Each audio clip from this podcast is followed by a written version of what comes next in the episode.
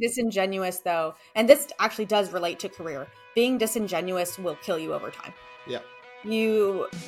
And I tell this a lot to my clients when they're interviewing too, is like, if you are disingenuous in your interview, then you need to be disingenuous while you start working for them. And you're going to do that for maybe 2 months and you're going to be completely burnt out. And I think a lot of people think that starting a business is very scary, but I think if you know exactly why you're doing what you're doing, it feels very peaceful.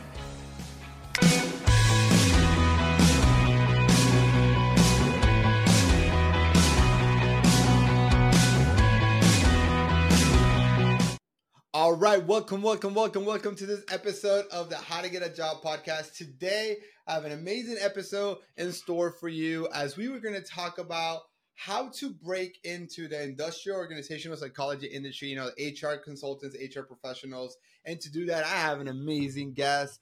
I have a good friend and someone that I just think is the best at this. She is so passionate, so loving, so supportive. But just really, really smart when it comes to this. And so welcome Ellie Hoekman. She is the founder of Rock and Secure LLC and is a career coach.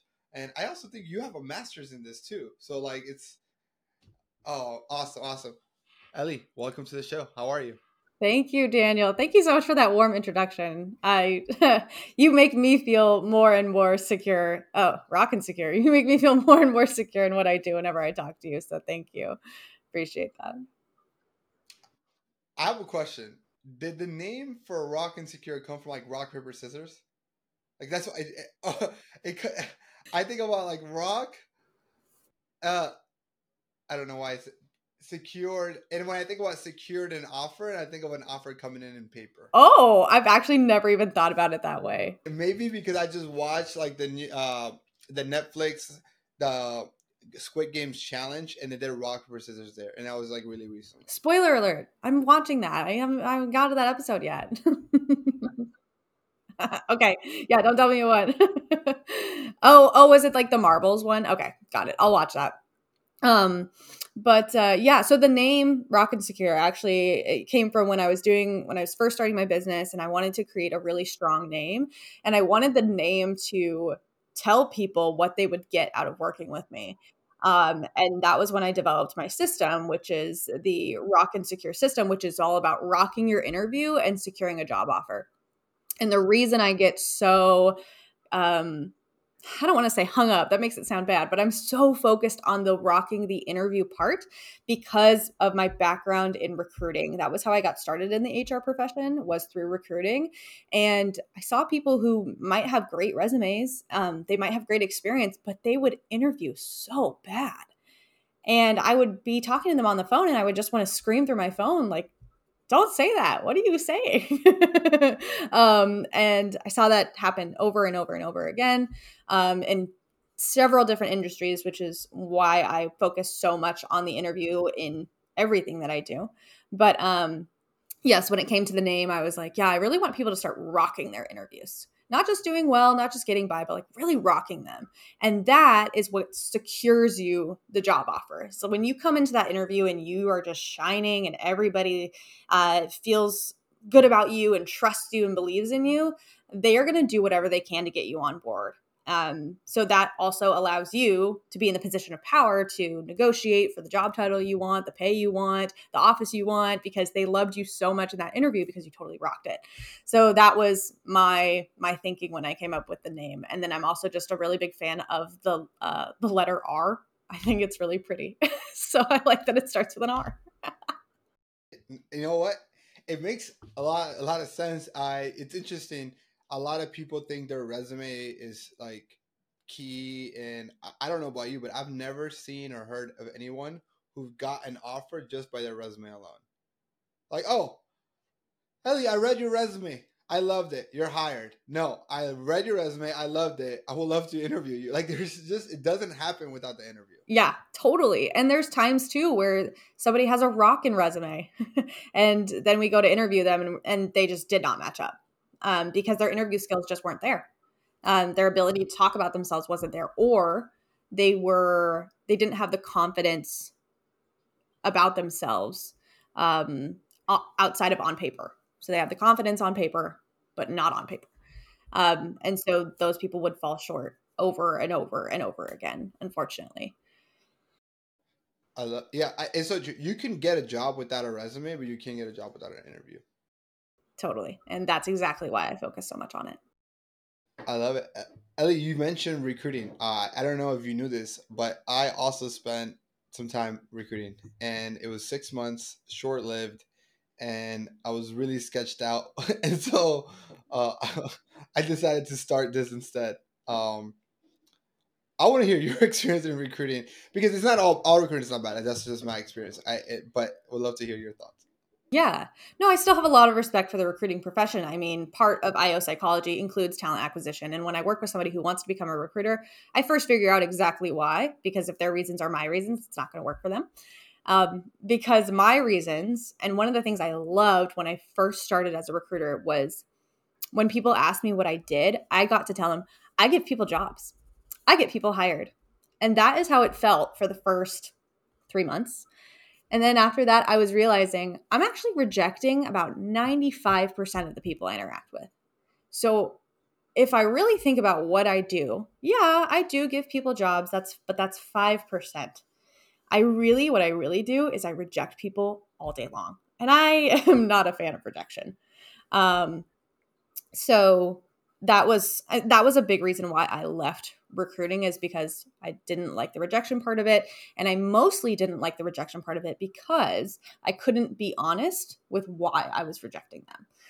Because if I was honest, I would be telling them, like, you didn't smile once during your interview. And we were all smiling, and it just, the energy was off. And you just really can't say that to somebody without risking potential, like, litigation, things like that. So companies typically put in some kind of policy that says, when someone asks for interview feedback, we are only going to give them feedback on their specific, like, hard skills, specific experiences that they have. We cannot give them any feedback in terms of their personability and things like that. But a lot of the times, that was the real reason why we were rejecting them. We would just say it was something else, which is really unfortunate and didn't feel real and didn't feel genuine to me. So while I have mad respect for the companies I worked for, and I appreciate my experiences there, just the recruiting profession in general did not work for me. I know that there are recruiting firms and companies that have really strong recruiting systems where they are able to give candidates feedback and support them along the way. So I'm not saying that that's how it is everywhere, but that is what I experienced, and that's why ultimately it wasn't for me. A couple of things there, because super important to note. It's like, when you're not getting feedback in the interview, it's nothing personal. It's really nothing personal. It's really the hiring team, the recruiters, their hands are tied, because the companies are protecting themselves from liability, from being sued for discrimination. And so that's, to your point, like, it's the most common answer is, we've decided to go with another candidate, somebody with just a better fit. Like, if you see those answers, they're all, like, taking the blame from you to an exterior factor. Like, it's just not you, just somebody was just slightly better, right? And so I think that that's really important for you as a candidate to not take it personal either. Just understand, like, they're just not allowed, and because a very, very, very, very, very small percentage has decided to take legal action, and for a Fortune, or not even a Fortune 500, for a big company, that's millions of dollars. And even the smaller companies are terrified of it too, because it could totally wreck their reputation. Or bankrupt them. I mean, just one lawsuit, it can bankrupt the company. So super important. And I do want to say too, like, my experience with when I spent in recruiting, I was actually an external recruiter for, like, a staffing agency.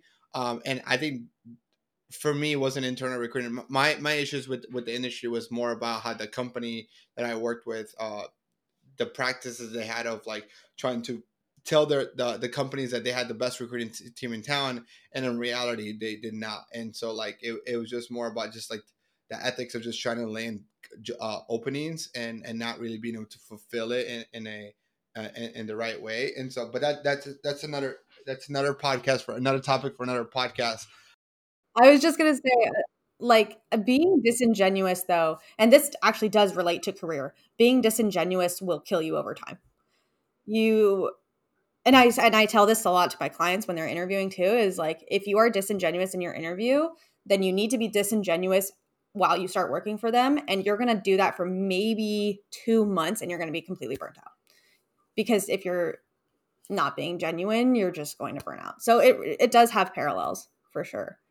1000% agree on that. And the reason why I even tell our clients to be themselves on their LinkedIn, and I don't get too political or religious, but really do add your personality to your LinkedIn. And don't you think I'm going to scare some companies, or companies are not going to want to talk to me? I'm like, perfect, because those are the companies that you weren't going to enjoy your time there anyways, but you're also going to attract the hiring manager, the recruiter that connects with you because they share the same hobby of ultimate frisbee, and they're like, oh my god, you love that, I love that, because the reality is that people are still you're spending more time at work than you are with your family in most cases, in the majority of cases, in fact. And so people are also hiring for personality, cultural fit, than they are on the skill set. Now, you need to have a level of skills. So I'm not here to say as long as you're, how to be friends with everyone, you're gonna be fine. You need to have a level of the hard skills and technical skills that are required, but the ability to mash with the culture, the team, and it's really important. Yes, absolutely, it's super important.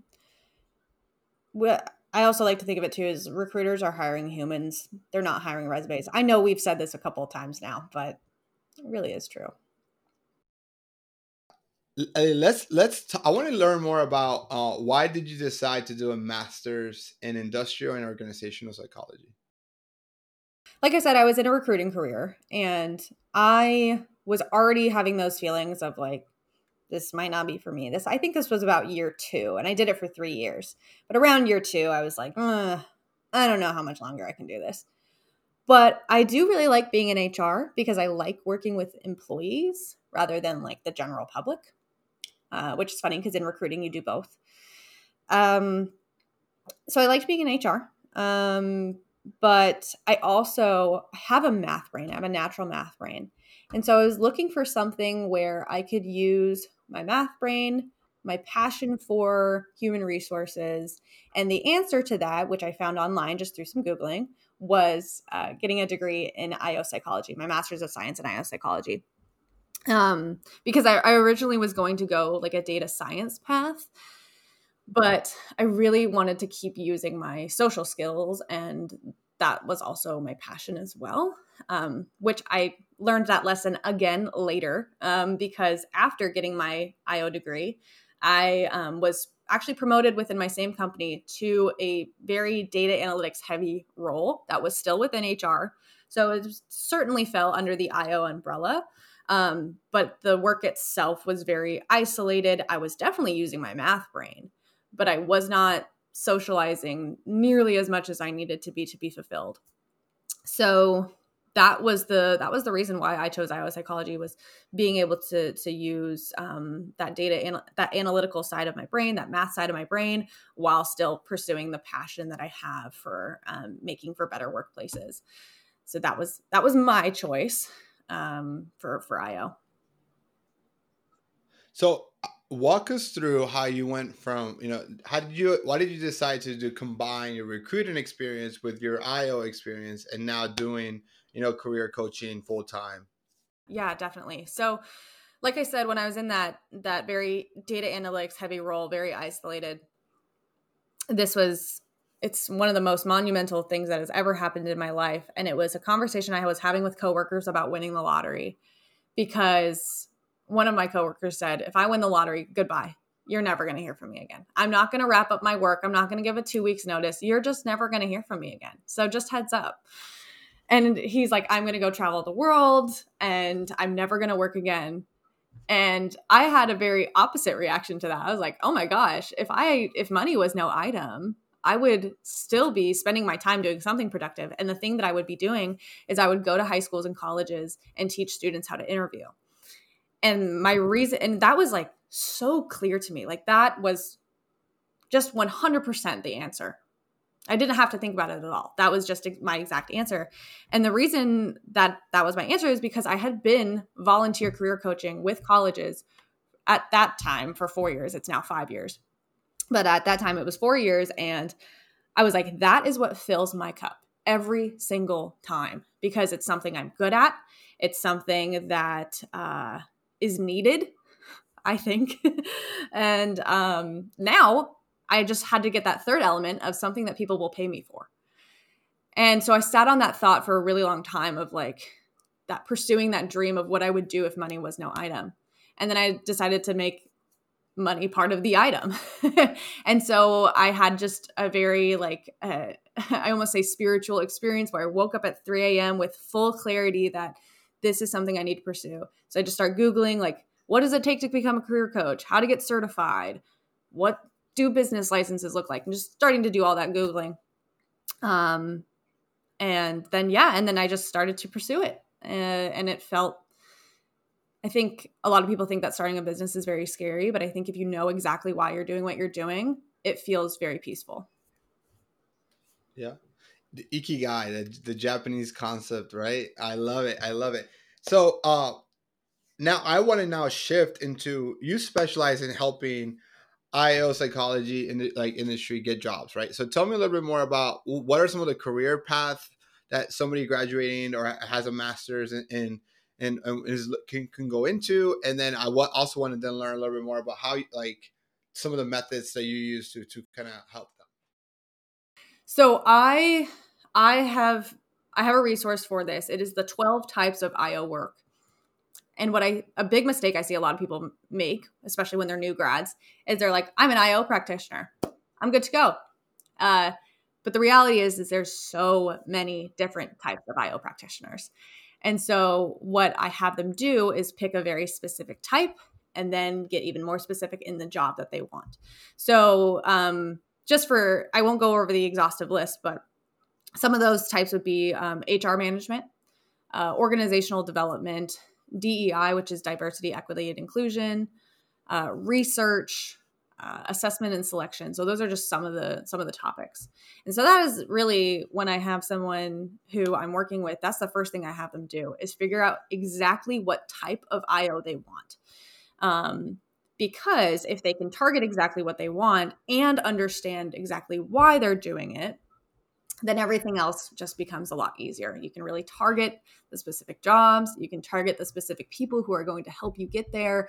And when you know your why, you have your motivation. So Simon said, start with why. I know you love that book.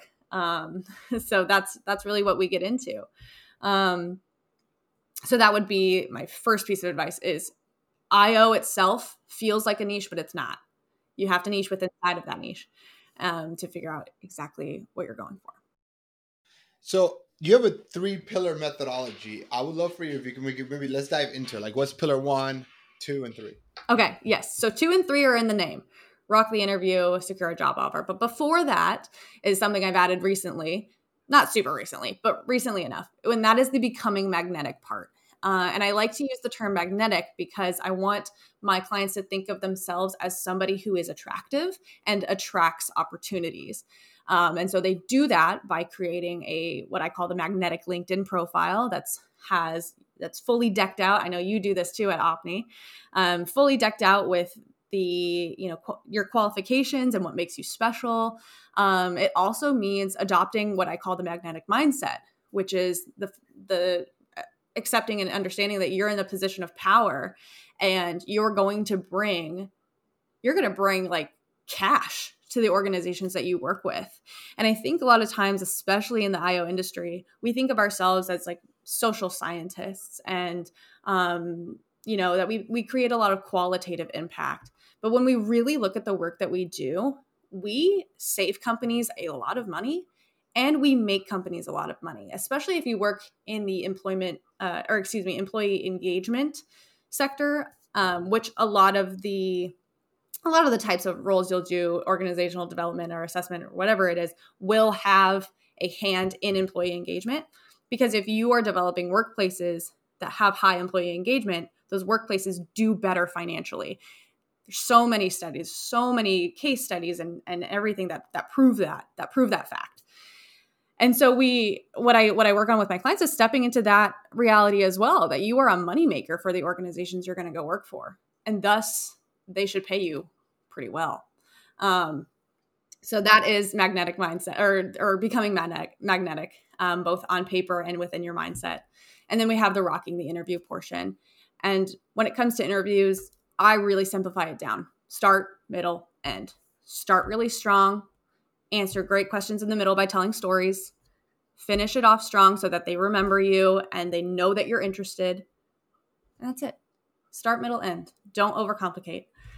And then when it comes to securing the offer, that is all about, mainly it's all about negotiation, but it also includes your onboarding and starting off really strong, because I believe, and at least in my career, that is how I've experienced a lot of career growth, was by starting my first month just like right out the gate and showing my bosses, my coworkers, the value that I can bring, and just really over-delivering almost. And that doesn't mean going outside of your job description, and it doesn't mean working more than 40 hours a week if you're full-time. What it means is that the work that you do is very high quality every time. And people can depend on you, and you speak up in meetings, and you're really engaged. So we also talk about that part too, because what my ultimate goal for my clients is not only to secure a job offer, but to also in 5, 10, 15 years be elevated in their career over and over and over again. So it's a lifelong value. A couple of things that I kind of just want to first admire that you're doing is one, it's like most career coaches that I've seen are just like, hey, you got a job. Great. I did my job. And I love that you are, really thinking about their success and really thinking about not only once they get the job, but be successful early on. And that's super important. One thing, as you know, we do it with our clients is we help them do the 30, 60, 90-day game plan, because it's just really important for them to be able to show their managers and their team that they made the right decision and that you have a game plan about what you're going to do the first day. So not only will you go through onboarding and training quickly, but you're making the company money. And I think that's whether doesn't matter what job you do in the organization. If you cannot explain how you are making the company money, you're not going to be able to really grow and be able to get paid what you deserve. Right. And I think that what you said that earlier on in the magnetic part of that is you help your clients show how they're valuable, and because of that then pays them in the end, right? It pays them when they do the salary negotiation, because they're able to quantify and show how their actions and impact will make the company or save the company so much more money. They're giving them an extra $10,000 more or whatever, that you're able to negotiate. It's nothing. It's such a great investment. And so that's I love that winning formula.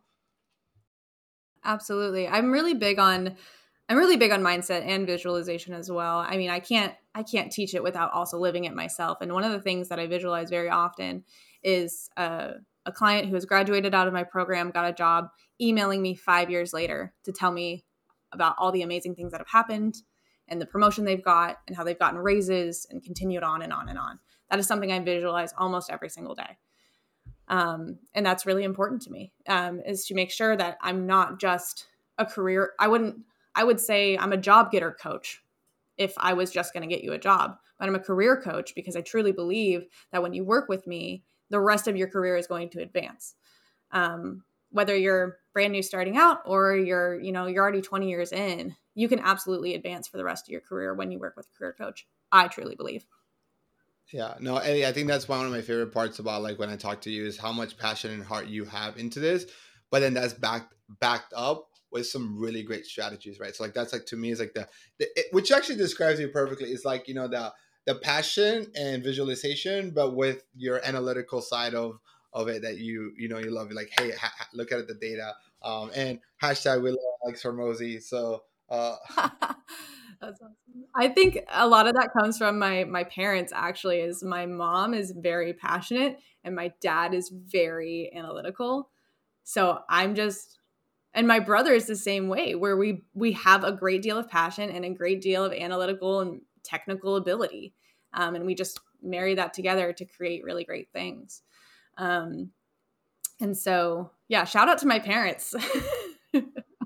Love it. So, Ellie, as we wrap this up, I would love if you can just share us a little bit about, how you work with clients, what is, the products or services that you provide, and how they can reach you if they're interested in learning more. For sure. Yeah. So my program is called Ignite Your IO Career. It is specifically for people who are looking to break into the IO industry. We give you continued support until you get hired. And we walk you through those three steps that I talked about earlier, the becoming magnetic, rocking your interview, securing a job offer. And if you want to learn more about it, just connect with me on LinkedIn and just DM me podcast and we can get started.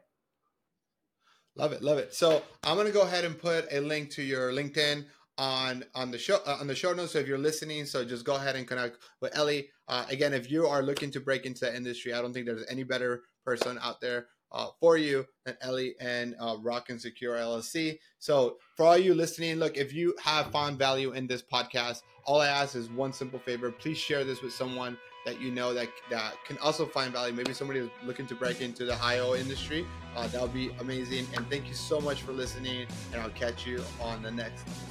Bye, everyone.